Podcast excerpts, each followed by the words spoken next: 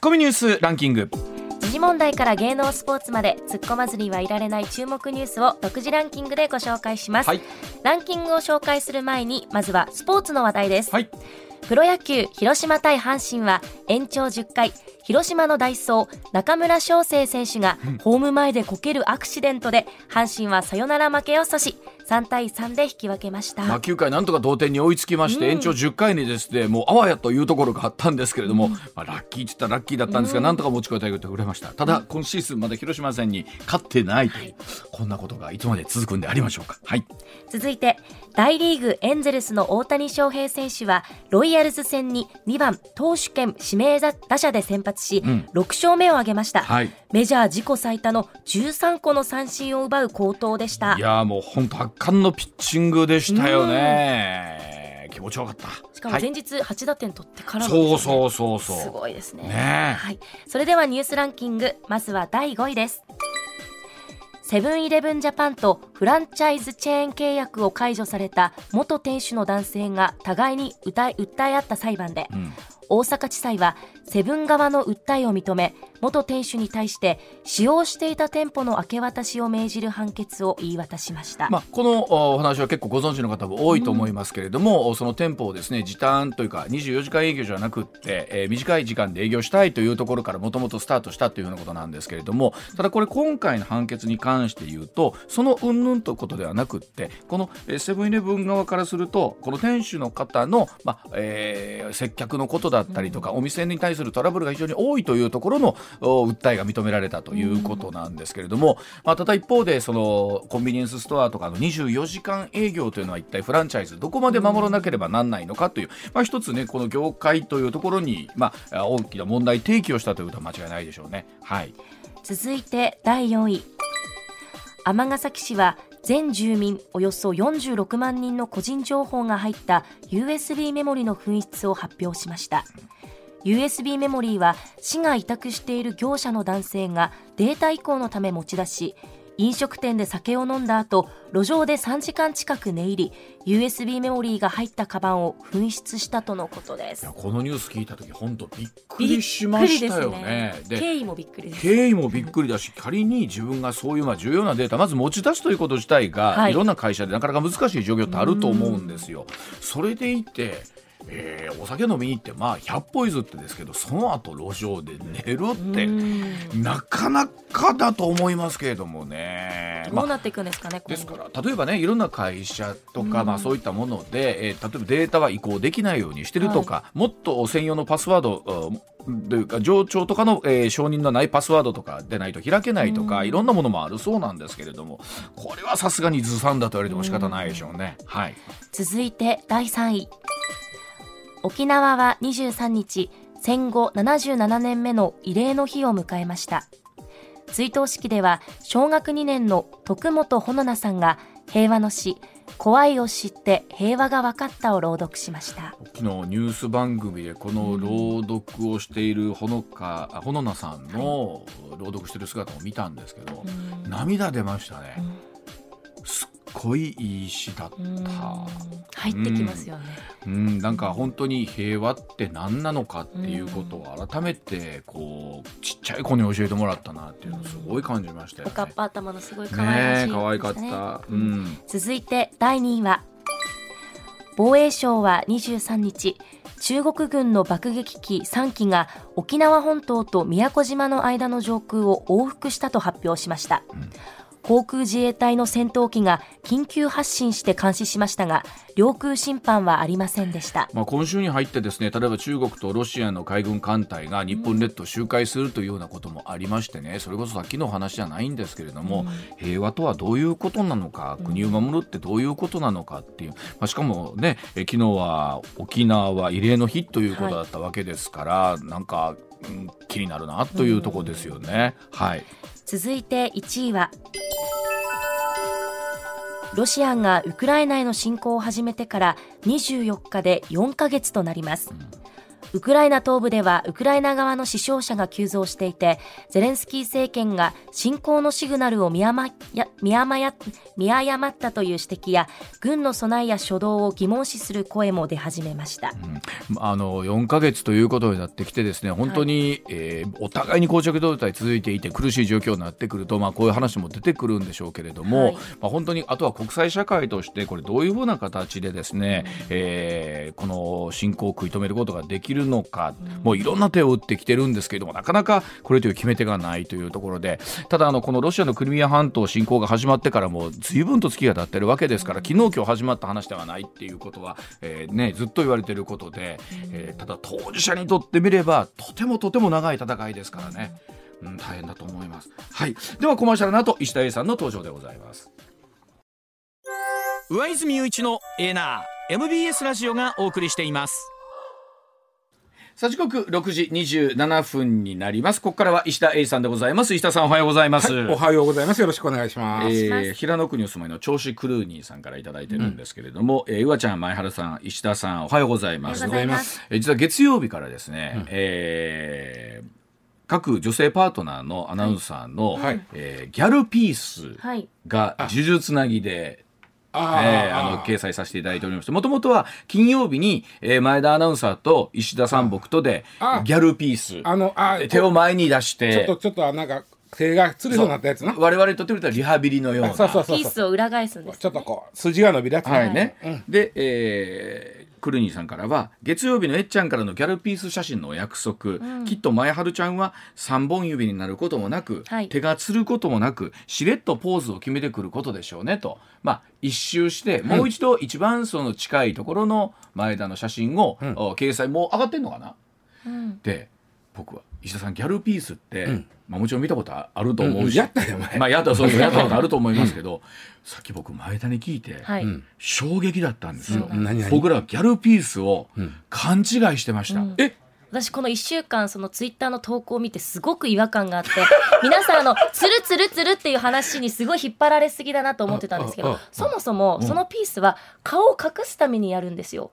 遠近法で手を前に出すじゃないですかあピースを。そのピースで遠くにある顔が隠れるっていう構図で撮るものなんですよ。だから手のに先に焦点を当ててそうです。顔でこう顔を隠して。そうなんです。そのためなんですはい、なのであのつるとかそういう話問題じゃななかったんですよ。だからあの諸先輩方のように両手を前に出して私を見てってもう顔が前面に出てること自体が、はい。もうギャルピースではないわけですよね。そうなんです。あ、そういうこと？はい。すもうすごい。だって諸先輩方見てみて。もう顔バッチバチに決めて。まあ、写真としては素敵ですけどね。あの前田偉いね いや素敵ですよ。私はもそう完全に隠しましたけそどう。ですると今日あのもしよければツイッターの写真見ていただきたいと思うんですけど、前田アナウンサーは、えー手を出すことによってそのピースで顔が隠れてあ、そういうことこれが誰かわかんないじゃない？それがいいんですよそれぐらいい隠れるの？そう、はい、目片目一つとか。そうあの 目もう目の片方が映るとかそれぐらい。もうなんならもうパッと見た感じ、前田遥なのか誰かもわかんないぐらい。そうですあ、そだからもう諸先輩方のようにもう見て空手もつる、手い。やもつる。そうですよ。ね。ずっと違和感感じてました、まあ、僕らあのやっぱりこう平成令和 VS 昭和で、まあ、やっぱり現代文化に触れてる分ね、はい。もそうやな。うん、言うてあげてください。勉勉強してるからな。勉強してるから諸先輩方に。違うと、ね、はい。昨、日あの向川さんには伝えておきました。練習してましたよ。向川先輩。してましてましたしてました。向川さんはそれを。ちょっとついてきて。理解で,、はいもで今度は顔を隠してやろう、はいそうです。あの人は出す。言っても出し人は出す。一番出すタイプやな。一番出す。ちょっとでも出す。はい。はいさあ、それでは、えー、暑くなってきまして、石田さんも梅雨明けたみたいな。おそらく今日の空なんか見れたら本当にね、梅雨明けねえまだ、今年そんなにまだ降ったイメージあんまないんだけど。なんかほんとメリハリあるというか、うんもうドドーンと降ったらカラッと晴れてということなんです。東日本、北日本はよう降ってるイメージあるね。そうですよね、ただまあ本当に暑くなってきてもう冷房なしではね、もう体調は当たり前ですけども、崩しかれる人も多いと思いますがそんなんだけど今日はお話からこちらからでございます節電ポイントで料金割引政府が支援というニュースでございます。えー政府は節電に協力した家庭にポイントを与えまして電気料金を実質的に下げる、えー電力各社のサービスの利用を促す支援策を、お講じています。このサービスすでに一部の電力会社が実施しているんです。がこれあまり普及しているとは言えないのかなと思いますけれども、えー物価高による家計や企業の経済活動への影響を抑えて夏と冬のこの厳しい電力需給の改善にもつなげたいということなんですが、さあ節電ポイント石田さんここ数日よくニュース出てきますよでね。僕自身が違和感を感じてたのは、ん。この節電ポイントのニュースに対して、例えばひろゆきさんとかね、ん。あのネットとか、あはいはいあのいう方たちが、なんでこんなしょうもないことやりやすいみたいなことをほ言ってせこいなとか、はいはい。意味こんなん誰がやんねんみたいなこと言って、うん。まあ、そこはその通りなんやけども、ううん。突っ込まれるって分かっててなんでやってきたっていうふうに考えたんですよね。あの政府の方は、うん。だってべ絶対突っ込まれに決まってないこんな制度。しかもあのそんなびっくりするほどじゃないですしですよね。今出てるしお金お金。おお金はね、うん。えー例えばそのまあそうやな、来月から東京電力さんとかがやろうとしてるやつは、うん。えーまあこれ家庭用なんですけどね。ね。節電した場合です。1キロワット時に節電すると、ん。東京電力さんの場合で5円5円。5円。で中部電力さんの場合は10円の10円分のポイントを付与しますよということなんですが、それがいくら1キロワット時言われたって分からへんんですよわかんない、うん。で大体あの一般家庭の平均標準的な家庭で、ん。えー、260キロワットうん。時なんです、い月月、ん。月ね、ん。で大体あの国もそうやけど、電力会社も3%節約してもらったら助かると言ってあるんですよ。おお3%それはなんでか言ったらあの、電力に予備率っていうのがありましてね、うん。うんこんだけ電気作れますよ、はい。これ100とした時に、ん。みんながもうわんさかちゃんもうがっつり使ったら、ん。えーこんだけ、うん。って言った時にそのもちろんこれ100超えたら停電ですわ。そうですよね。ね、それが97つまり予備率が3%、うんうん。切り出すと、きっとやばいぞとこれ。普通はでもそんなに余っててもしょうがないから電気なんて残されへんからね、そうですよね。だから7から8ぐらいの余裕があるのがまあええわけです。ああなるほど。で、まあ、それだったら全然余裕なんです。うん余裕。で3切るとやばい。ということは各電力会社は3%節節約してもらったら助かるのはそこなんですよ。そういうことか。うん。ね、うん。3%節約してもらうと、うまあ、切る3パーに行く前の例えば 5%, パー5パーぐらい予備率があったら、まあまあそこはあ余裕な。確かに確かに。うん。だからそんなに業さん節約節電してもらわんでもないところがあるわけ。うんうん。ね、でその3%やとしたらさっき260キロワットって言いましたよね、うん。これの3%言うたらん。8キロなんですよ。8キロワット。うんざっくりね。ざっくり。で8キロでを さっきの東電さんとか中部電力さん。の、おポイントに還元するとですね、8×5 やから40円よ東電で。な。これで中部電力で80円のポイントや、ポイント。それがまああポイン D トポイントなのかペイペイなんか知らんけど。はいなるほど。それにかそれはえそれなせこいって言われる。けどまあ電力会社さんとしてはん。3%それで節約できたら、ん安心できるんですね。ああまあまあ、まずこれがあって、はい。で値段がある、でうん。さっき言ったようにこのちょっとなかなかせっこいからみんなあんまり、そんなにうん。ただそれよりさ、うん。電気代が上がってることの方が大きいわけよ。そうですよね。うん。で,、えーでもまあ国としてはこれやろう、まあ、今やってるとこもうやってないとこもあるんで、ん。やってないとこはできるだけこれやってほしいと。でうん。さすがにこれではみんななかなかね、ん。あの動機づけになですよね。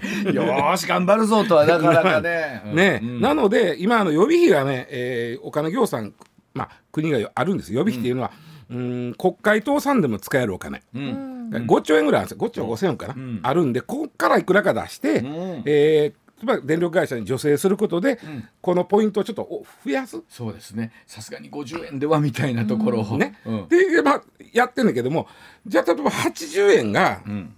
うん例えば400円になったと。なるほど。ほんだら暑いの辛抱して節電ちょっとするか言われてもちょっと難しい。難しいな。難しいな。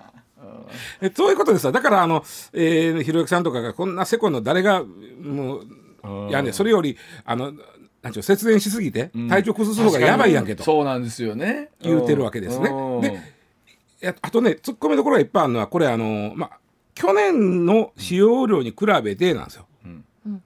うん。でこんだけポパーセント頑張りましたと、はいいう場合なんですけど去年頑張ってた人は、もう今年頑張れないじゃないですか。確かにそうですよね。去年めっちゃつこだったやつが。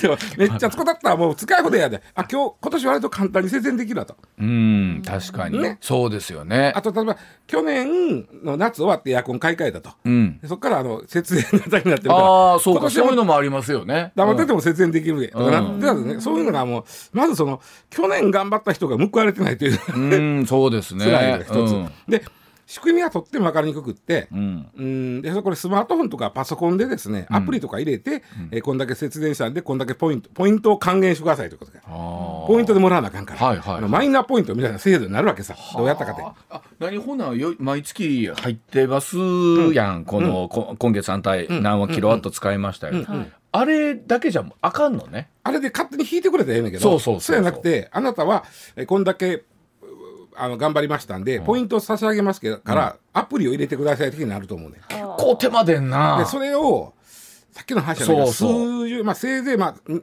300円400円の時にするか。今までやってへんだ人が、えー特に我々のような年代の人間とかが、まあやるかっちゅう話やそうなんやな。現金で引けないんですか？その価格から。そうなの。ポイントなんですよこれ。うん。ポイントでやろうという話になってるんで、まあね、うん。でもう一つはまあ暑い昼間とか、やっぱりこれ暑いから、んいやもう節電せんとくけどいや、そらそうですよ。ね、で夜、うえーちょっとまああの寝苦しい時は使うけど、夜の方が節電しやすいやんまかと思ったら、元来夜の方は節電あんまりしよどっちか昼節電してほしいわけです。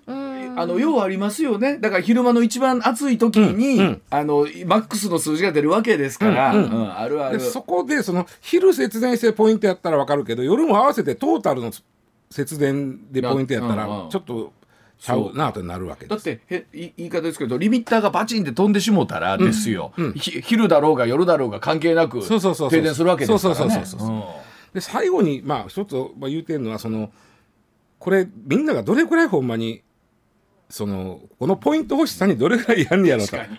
確かに、まあ、そういうこと電気代高いからみんな節電するとは思うんですよ。ん。でもポイント欲しさにやるとしたら、このポイントを制度を作る設計するその例えばプログラムとか、ん。アプリを作るお金とか、あそうや。あとはあのポイントを付与する時のアプリその制度の、ん。えー設計とか、えーこの子にものすごい税金かかるんちゃうかと。確かに。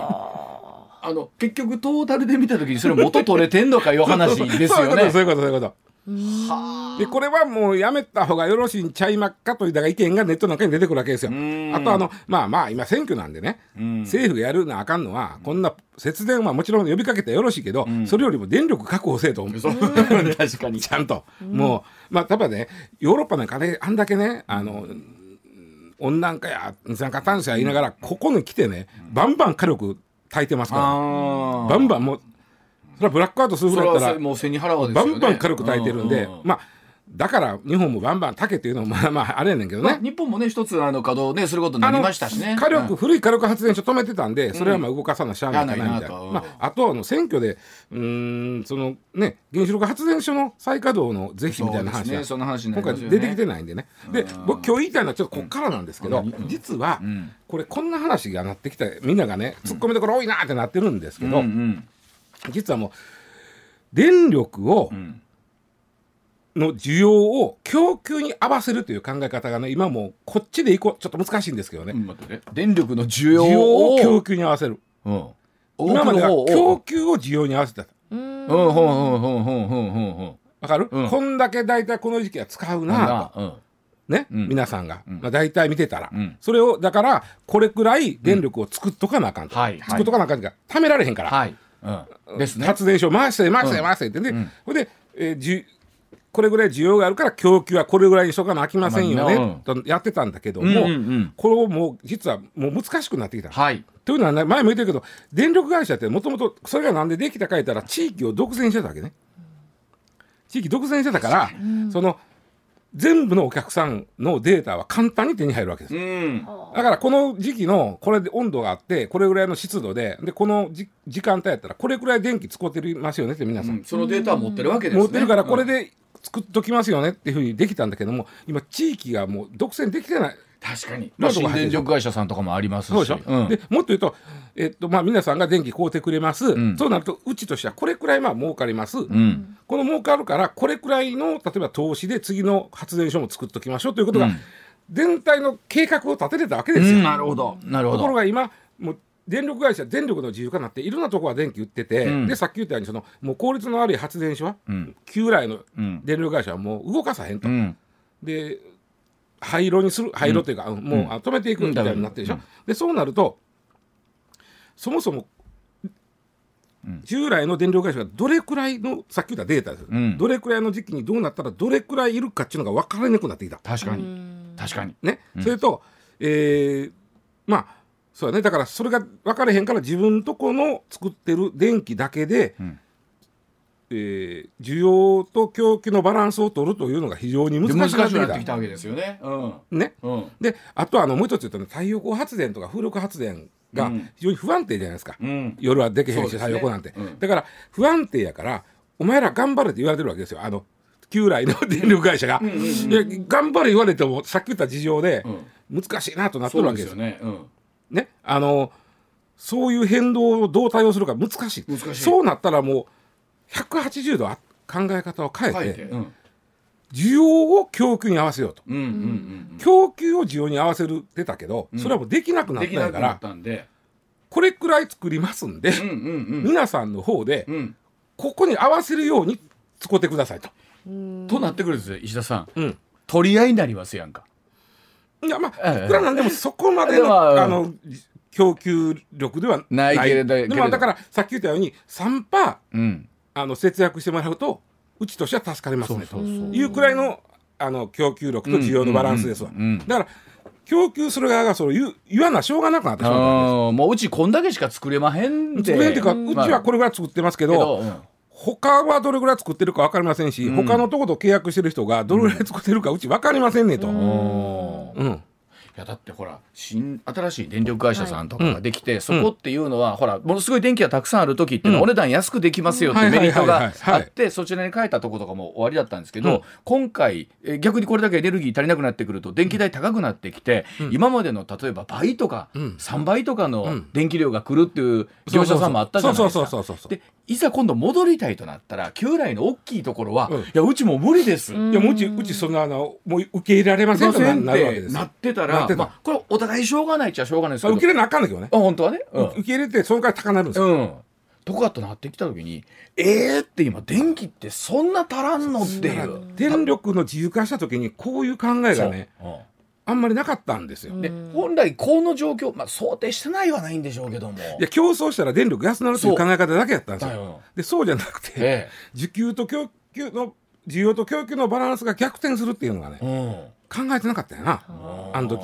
でも現実それこそえ去年冬でしたっけ？この冬も例えば東京の、ね、電力管内では、ほらもう本当にシャレならんという状況になってきて、うん。うん。3%どころかマイナスになったんですよ。そうそうそうそう。マイナスとかいつもうブラックアウトしても。そうです、まあ、それがあったんでまあ言うたらその、えー実はねこの需要を供給に合わせるという考え方は、もう例えばヨーロッパとかアメリカはもう20年前からやってるんですよ。電力需要化と同時に、な日本はやってなかった今まで。でやっとここに来て需要を供給に合わせなあかんよなという考え方になってのポイント制度やと思ったらちょっとなるほどな理解できると思うんですよ。でもこれ本当ね真面目な方であればあるほどね、いやもうみんなで節電せなあかんみたいな暑いさなかでも我慢してある方がいてはったりするじゃないですか、これがねあったらいかんなとも思うんですよね。3%節約してくれたらなんとかなるっていうこれだけちょっと覚えてもらったうん。らそこまで無理せんでもいいでもと3%そうですね、だそうでございます。はい、では続いていきましょう。続いてこちらでございます。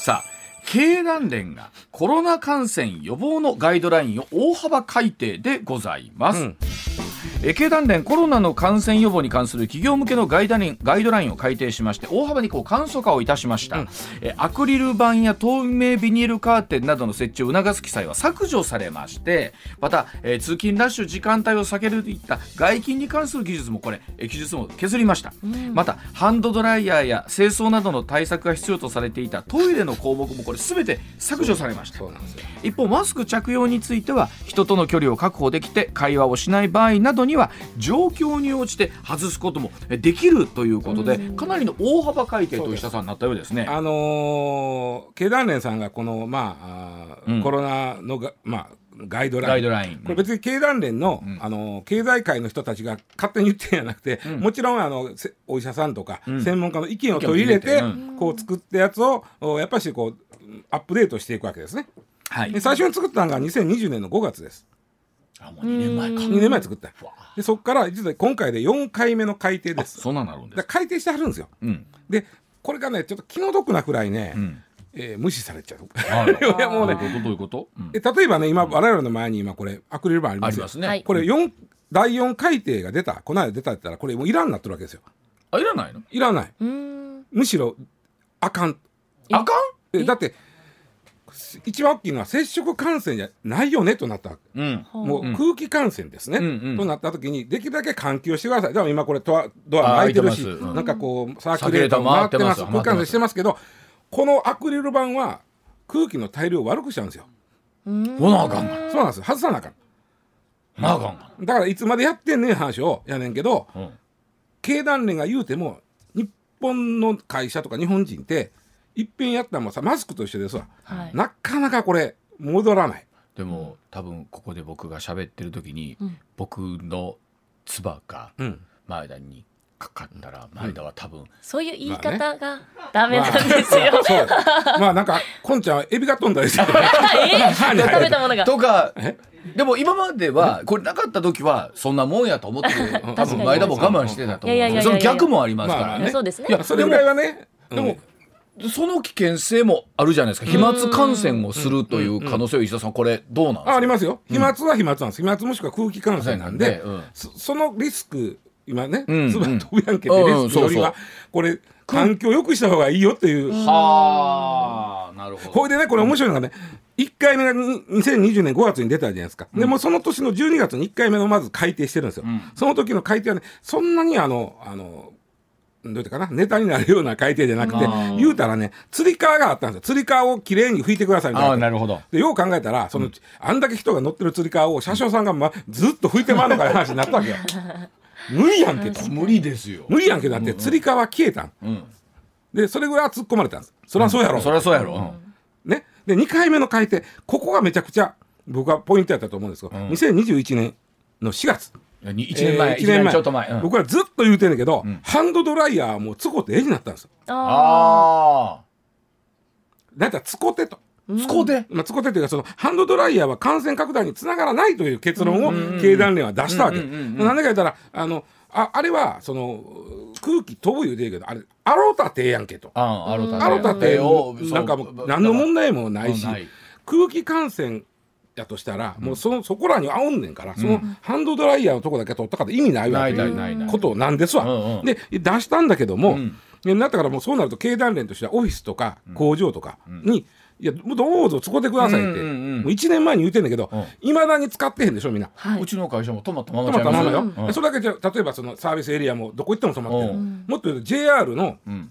まあ JR ちゃうと思うけど、鉄道の駅のトイレもまだハンドドライヤー止まってる、ね、うん。で作ってる三菱電機さんもね全く使ってもらっていいと思うんですけどってはあ、うん。あそいや感染者の飛沫をうん。飛ばしてるわけちゃうですとあれが。うそうですね。例えばあのバーって出てるとこに感染者人がグッグッ咳したらそら飛ぶで。そんなやつおらんおらんやろ。手をきれいに洗って感染したかしてへんかおそらくしてへん人が手をきれいに洗ってハンドドライヤーを中で風でやって何が飛びまんねんちゅう話をうん。三菱電機さんは言うてはるわけです。うんでかなり前からこの安全性公表されたけどもう1年経ったいまだに使ってへんといううん。なんか日本人のよし。こうじゃあそうですね。あかんとこというかなんというか。まあでもこれ多分うちの NBS ラジオの社長がうん「ほなよっしゃ!」言うて、うん。9階のこのラジオフロアだけはやるぞ言うたらまたこれで揉めるんですかね。いやでも僕提案したらええんちゃうかな、チチロリン社長。チロリンじゃあほなうちもうみんながもううちラジオフ経団連こないてますってと。で、えっとハンドドライヤーに関しては使ってもいいようやったんですけど、今回のこのパネルあなんていうのアクリル板に関しては、空気の流れを悪くするから、うん。ちょっと考えてくださいということをむしろやめた方がいいニュアンスで言ってるわけそれですってマスクした上で外すんですか？まあそれはその方がええんでしょうね、うんまあそうまあその方がただマスクもそのまあうんえ1メートルえ2メートル？2メできる限り2メートルは離しマスクをてください。着用して対面する際に保つ距離の目安を現在の2言うてメートルたけどか。うん。そこからおー。1メートルの一緒いうことやから、もう僕とおばちゃん1メートル以上離れてるわけよ。確かに。ほなどうします？もうちょっと離れてみんなでアクリル板離して一回やってみますかうん、そうそう。あとほんであのおばちゃんがよう突っ込んでた、テーブルとか椅子とかを、なんだかさっさかさっさかさっさかさっさかなんでもかんでも拭くけども、それももうええでという話になってる。ああのそれはまあ気になったら拭いてくださいよと。ただ、もう1時間に1回拭かなあかんとかさ誰かがもうお店なんかさ、もうそのおお客さんが変わったらアクリル板拭いてあるやんあーそうそうそうあんまり意味ないですよっていうことを、うんこれ難しいな。でも本当なんかアクリル板を置いてあるということが、一つでもだからこの店は安全対策ちゃんとしてますよというアピールにもなってるところもあるでしょあと難しいのは例えばまあ自治体がそのステッカー出してるじゃないですか、う。うん。あのここのお店はあーあのはいはい。あ対策して安ます、全そこにアクリル板って入ってるからそう入ってるそれはもうやめへんわなで何もいつかあのこのアクリル板が出た時にね、なんかあの対面のあれみたいやなという話があったじゃないですか。うんうんうんうん。ねはいはい交通の。面会みたいやなって言うんですけどうん。もうむしろこれに慣れてしもたもう前田なくなったらちょっと嫌じゃない？確かに。嘘です嘘です。いやいやいやでもちょっと別に僕がうんぬんとかっていうんじゃなくって ちょっとどうかなと思う人も出てくるんじゃない？まあねちょっと違和感。あとね面白いなと思ったのが、そのこれまでやってんのっていうのの一つに、ホテルのビュッフェの手袋があんねんて。ああーやりますやります。あれなれはずっと意味ないって言われてんねん。へあれなんでか言ったら、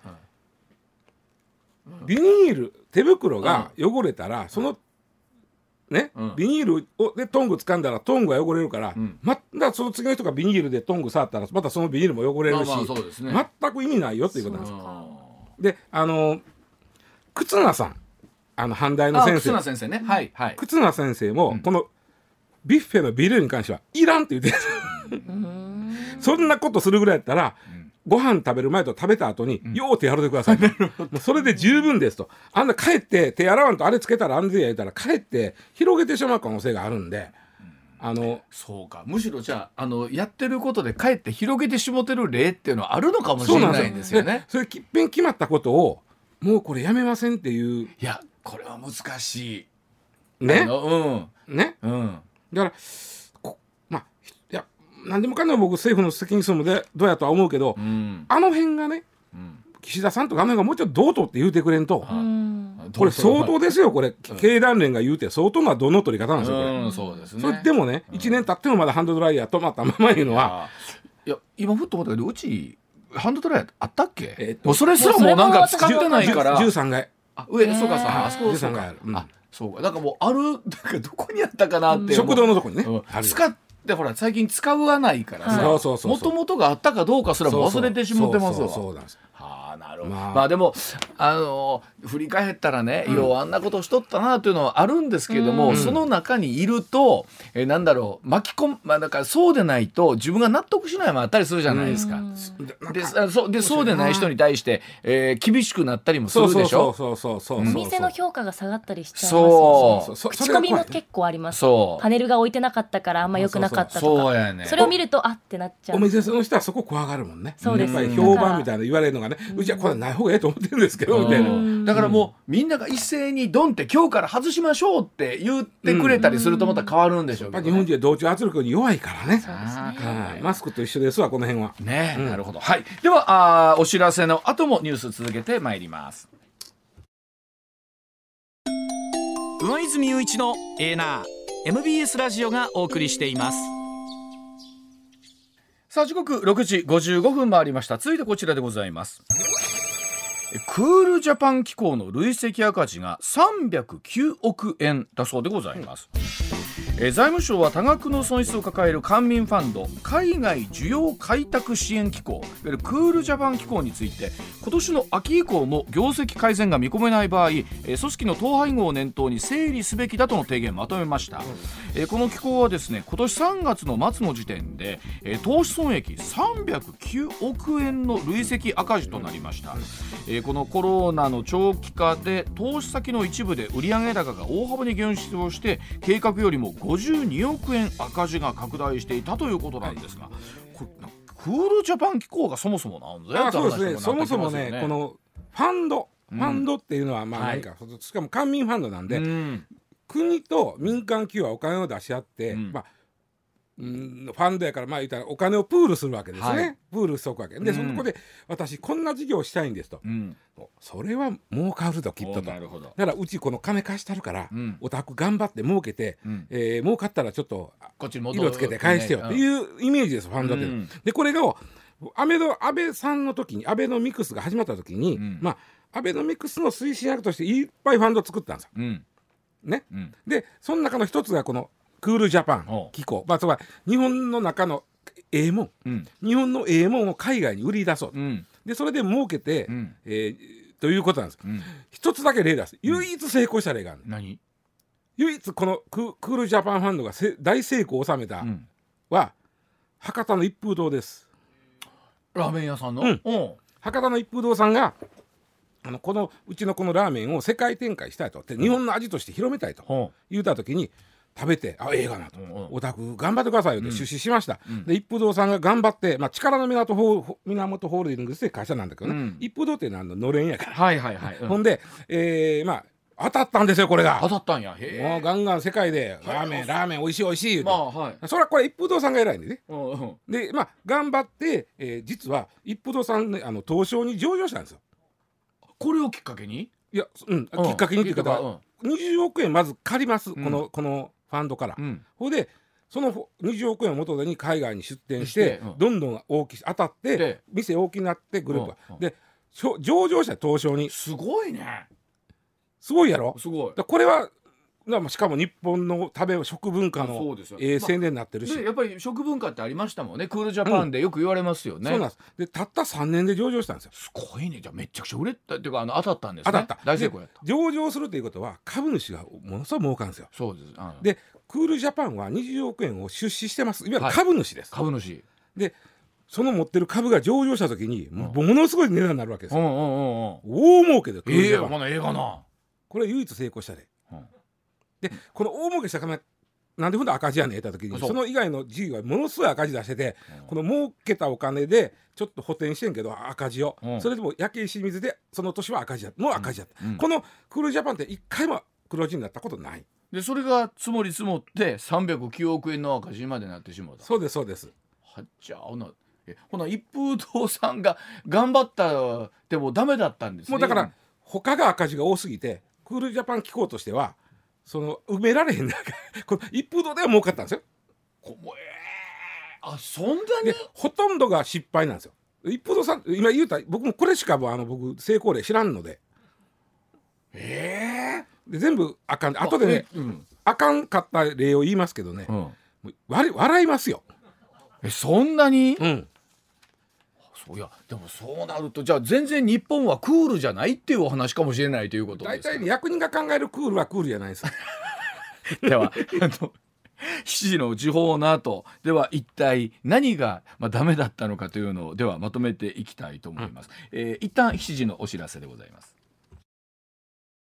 なんか聞くのがドキドキしますけど、うん。じゃあ聞いてもいいですか、うん。まあ、もう一遍おちょっとだけおさらいしておきますと、このクールジャパン機構っていうのは、うん。国と民間企業いろんなところがお金出してます。例えば、うん。広告代理店。うん。例えば旅行会社。うん。例えばデパート。うん。いろんなとこが出資してなんかこうえ日本のええものを外国に売り込もうといううん。機構で,、はい。でそれで成功したら、うん。えーまあ、売り込む会社を支援するうん。売り込む会社を支援して成功したらリターンがこはいはい。の機構にもあるという考え方です。一風堂さんは大成功大した。成功したと、でそれ以外は大大がんかったんです。うん。例えばねあの一番突っ込みが多かったのがねこれはもうあのニュースにもなってましたけど、えーマレーシアにね、うん。えー伊勢丹えーごめんなさい三越伊勢丹ホールディングスが半分クールジャパン機構が半分。まあ正確に言うと、えー伊勢丹三越伊勢丹が51%、うんうん。クールジャパン機構がなるほ49%ど。うん。を出資して出したうん。デパートがあったんですよ。う。ん地上5階建てぐらいの結構なおー。誰も客がおれへんだという。うーん。いや伊勢さん何人かはおったでしょ。めあ僕ニュース見ましたけど本当に本当に店員さんしかいなかった。でもね、そお言葉ですけどねそんなん出しはる時って、うん。いろいろ現地の調査もしはるから出すんでしょ、いや俺分かれへんなんが日本文化を発信する言いながら売ってるのがビッキーマウスの人形やったやつね。んでああほなあかんかな。あとね食で言うとね日本の確かにね、日本の果物ってまあ去年ああも言ったけど先週もありましたよね。日本の果物ってあの付加価値が高く売れるんですよ、う美味しいし、はでもねマレーシアはねいうん。フルーツ王国なんですよそもそも熱帯やから。あ下田そこに持って行ったのがええねんけど山梨県のぶどう2房2万円。誰が買うねん山梨県の桃うん。5個1万円。誰が買うねん まああのさっきの言う時です桃は美味しいんですよ。美味しいですよ。いや5個1万円。日本人でも躊躇するわな。ーそうですね。マレーシアの人のまあこれはそのものすごい所得高い人おるからねマレーシアは。あまあもちろん。にしてもそもそもがフルーツいっぱい取れるエリアやで何度も言いますけど、うん。現地に出すということはいろんなリサーチはするわけでしょ、そこに建てたらどれぐらいの人がなんかえ僕来るとか。ニュース見て俺なんかわけわからんって怒られるけど小さい仏像が11万で売ってるんだけどうん。これをどうクールこれ日本ってクールでしょって言われても、うん。この仏像これ11万言われてもえ？みたいなね。あのほんまそれだけ見ると誰か気づかんかったんかって突っ込みたくなりますよね、そうやって思うと。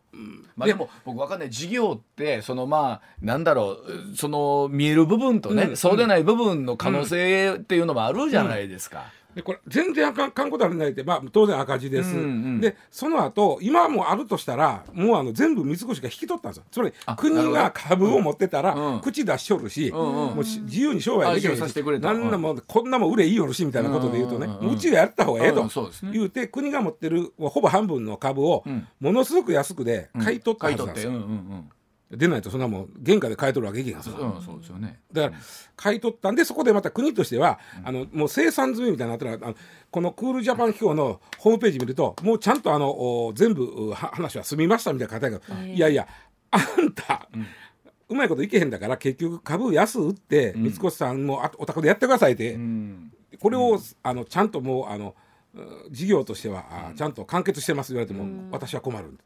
あとね、あのースカパーと組んだワクワクジャパンっていうね、あの日本のテレビ番組を24時間365日見れるようにするという、なんか当たりそうじゃないですか。日本のアニメなんかすごいですよ。えー4割出しましたこれは、ん。あのークールジャパン機構が。うん。で、えーい面白いですよ、見るとまだやってますねこれもねこれもね、うん。まいこといけへんなんですよ。ん。というのは著作権とか版権とか、まあの問題もあったしコンテンツ自体ねあんまおもろいのがなかった、うん。はっきり言うて。で、どそれを誰がどうやって見るかその向こうにおる現地の日本人の人はあ懐かしいなって見てはんねんけど、うん。それではあまりそうですよね。意味ないですよね。意味がないでしょ、うん。うんね。で,、えーで結局ね全株式をススカパーに買ってもらって国が持ってんの、うん。で一応あもしやホームページ見ると、えーあれを始めて、えー2015年から、えー何年？7年。あれから7年、今や、えー何カ国で見れるようになりましたって。いや見れるようになりましたが問題やのうて、何人の人が見てるかが問題なの。